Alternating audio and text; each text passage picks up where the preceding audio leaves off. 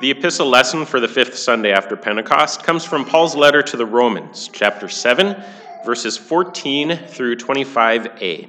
It is on page 800 of the Pew Bible. In this epistle lesson, St. Paul, that great missionary and author of several biblical letters, gives us a window into his own heart, and it's not pretty. In fact, the word he uses to sum it all up is wretched. Please stand as you are able for the epistle lesson. From Romans 7, we begin reading at verse 14. For we know that the law is spiritual, but I am of the flesh, sold under sin. For I do not understand my own actions. For I do not do what I want, but I do the very thing I hate. Now, if I do what I do not want, I agree with the law that it is good. So now it is no longer I who do it, but sin that dwells within me. For I know that nothing good dwells in me, that is, in my flesh.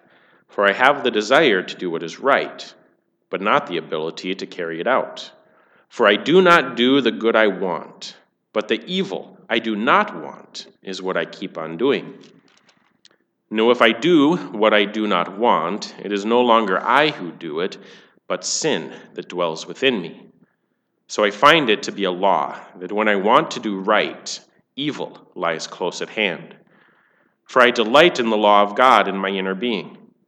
But I see in my members another law, waging war against the law of my mind, and making me captive to the law of sin that dwells in my members. Wretched man that I am, who will deliver me from this body of death? Thanks be to God, through Jesus Christ our Lord. Father, these are your words. Sanctify us in the truth. Your word is truth. Amen. You may be seated. I'm going to go out on a limb and guess that you are not as good as you want to be. Now, how can I say that? I can't read your mind, and I can't look into your heart. Most of you, I don't even know that much about your behavior. I simply do not know how good or bad you really are. And I know even less about how good you want to be. But I'm still going to go out on a limb and say, you are not as good as you want to be. So that's my guess about you. That's the limb I'm going to stand on today. And I think it's a pretty sturdy limb. So why do I say that? Well, I'm not as good as I want to be. And we learned from the epistle reading that the Apostle Paul was not as good as he wanted to be. And I've talked to enough other Christians who relate the exact same experience that I, at least, am convinced this is normal for a Christian. So this is my guess about you. I don't think you are as good as you want to be. Now, maybe I'm wrong. Maybe your conscience doesn't work the same way as mine. That could be the case. Or maybe I'm right. Maybe you're sitting there thinking, okay, Pastor, you got me. I am not as good as I want to be. I am not as good as I know I should be. Perhaps you can relate to Paul when he says, I do not do the good I want, but the evil I do not want is what I keep on doing. So I think you will agree with me when I make this guess about you, that you are not as good as you want to be. And perhaps now you might be thinking, okay, Pastor, get on with it. You're right. I'm not as good as I want to be. Now tell me how to be better. Well, I'm not going to do that because I don't know how. Believe me, if I knew how to be better, I would first apply it to my own life to see if it works. And then I would tell you all about it so you can be better too. And then I would probably write it all down in a book and sell millions of copies so the whole world can be better and I could be rich. But I don't know how. And the Apostle Paul didn't know how either. If he knew how to just be better, if he knew how to do the good things he wanted to do and how to resist the evil he wanted to resist, he would have just done it. And then he would have told us about it. But he didn't. He did not know how to fix his problem. So he goes on, bemoaning the fact that he is too sinful to do good, even when he wants to do good. I mean, how bad is that? It's one thing to do evil when you want to do evil, but even when he wants to do good, he still does evil. And all this leads Paul up to his cry of despair, "Wretched man that I am! Who will deliver me from this body of death?" Now that's pretty hopeless. And if what Paul says about himself is also true of us, then we are going to spend the rest of our lives doing the evil things we don't even want to do. Now, for those of us who like to think of ourselves as decent people, that sounds pretty discouraging. It means that if you haven't gotten there yet, you will get to the point where you confess the same thing as Paul. Wretched man or wretched woman that I am. We can't fix ourselves. Every Sunday, millions of people in America and all around the world go to church thinking, maybe this week I will finally learn how to fix myself. Maybe I will finally learn how to be better. But you know what? Your pastor cannot teach you how to fix yourself. God can't even teach you how to fix yourself. And that's not a statement about God, that's a statement about us. We are that wretched. Now, you might think that sounds depressing. And I can see how you might think that.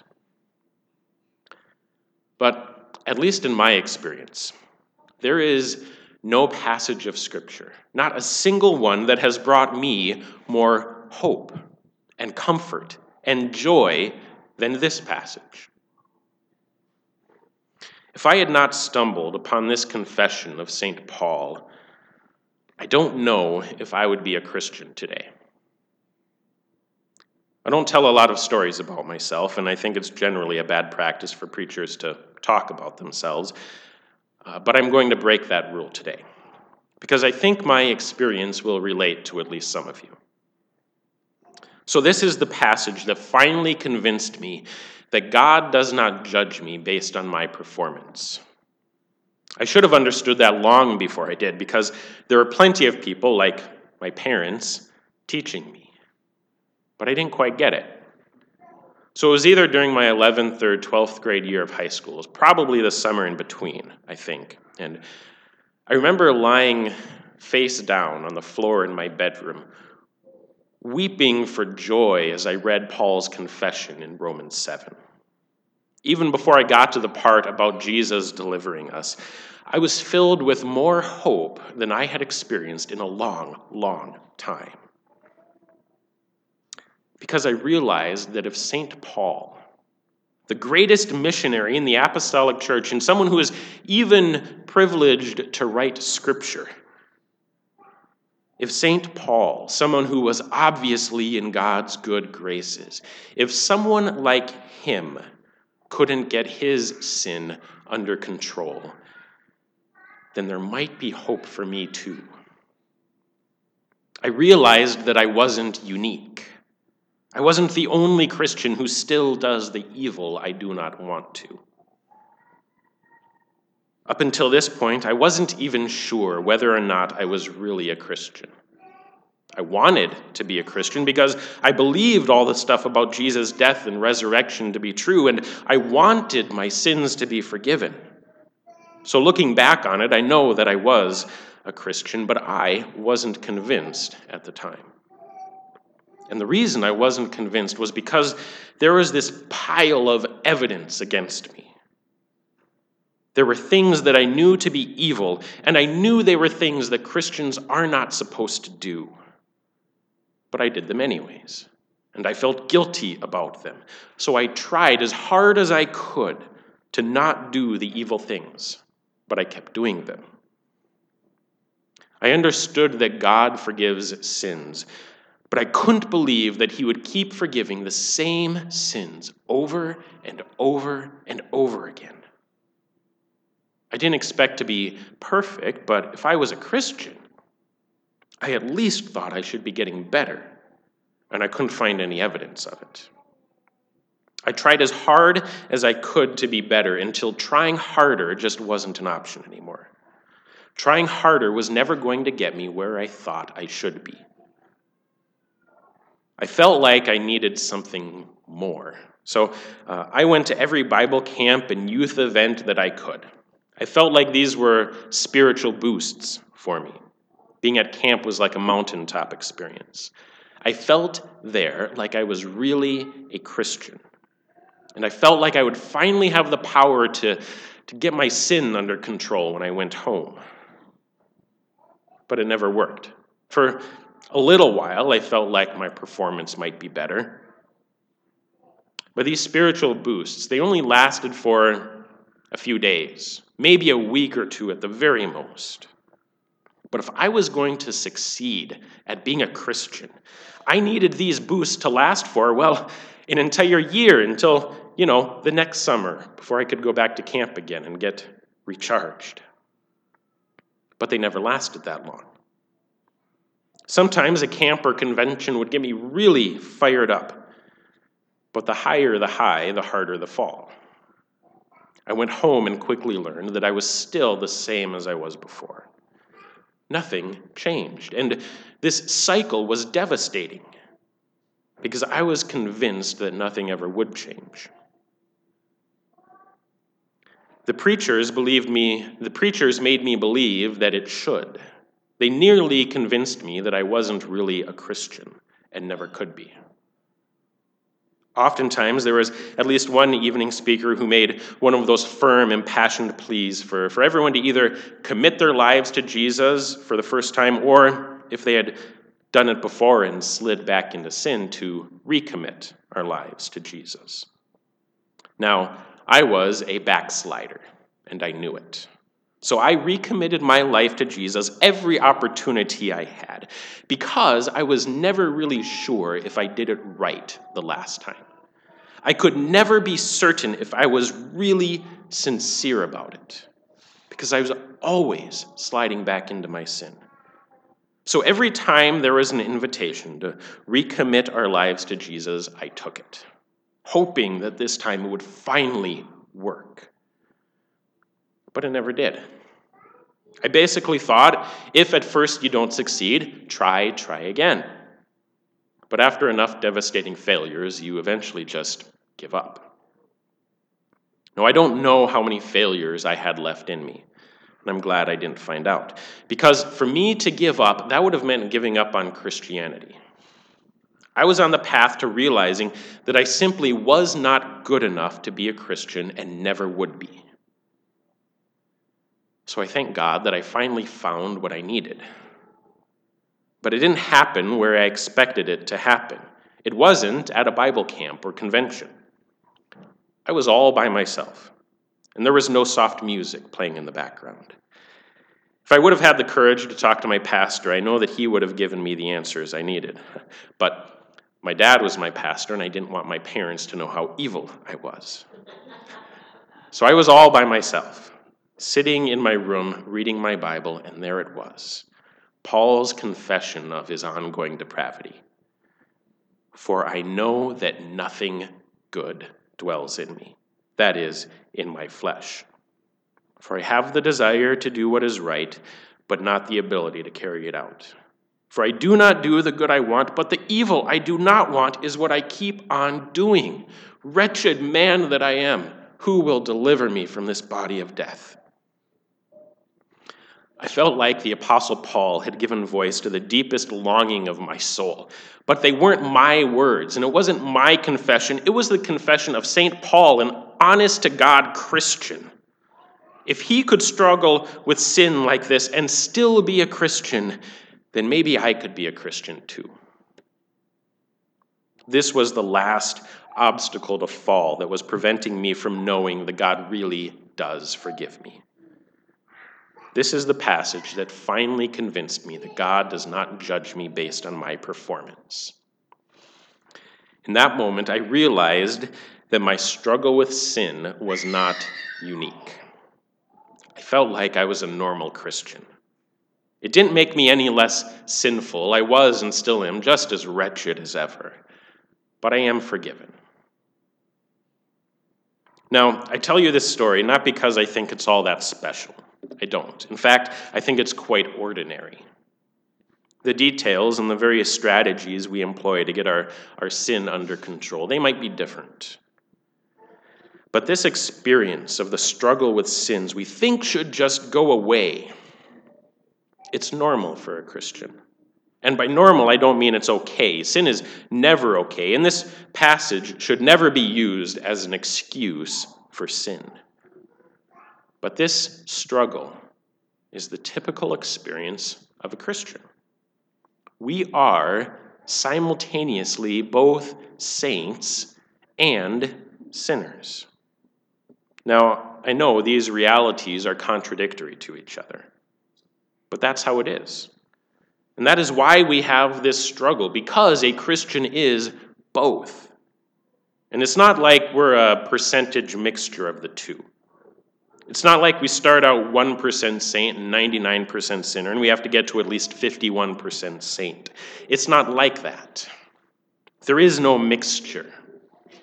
And I know this math isn't going to add up, but we are 100% saint and 100% sinner at the same time, according to our own natures, what Paul calls the flesh. We are 100% sinful. He says, "For I know that nothing good dwells in me, that is, in my flesh." Nothing. That's 0% good. Or, to put it another way, 100% evil. That is who we are according to the flesh.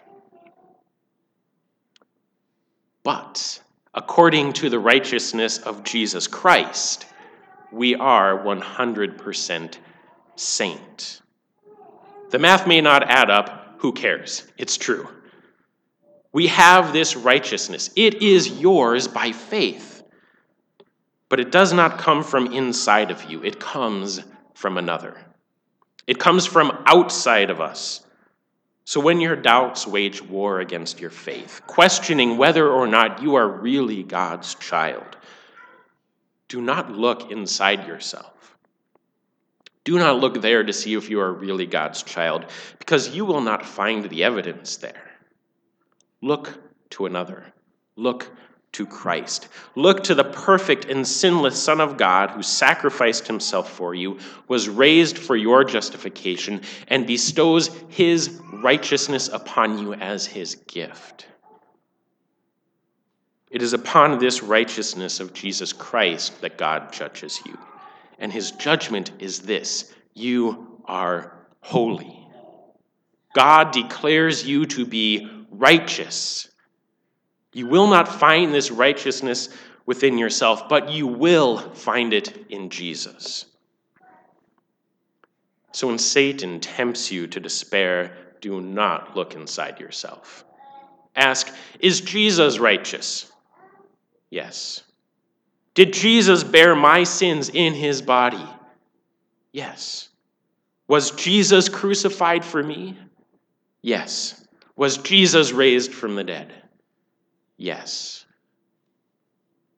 If all these things about Jesus are true, and they are, then God does indeed declare you to be righteous. And the promise of Scripture then is certain that when Christ returns, he will raise you from the dead, and he will transform you into his perfect image. So this struggle with sin, it will not last forever. It will last for a time, but not forever. So when St. Paul cries out in despair, "Wretched man that I am, who will deliver me from this body of death?" he knows enough to answer his own question. Thanks be to God through Jesus Christ our Lord. Jesus will deliver us from this body of death. Amen. Now may the peace of God, which passes all understanding, guard your hearts and minds in Christ Jesus. Amen.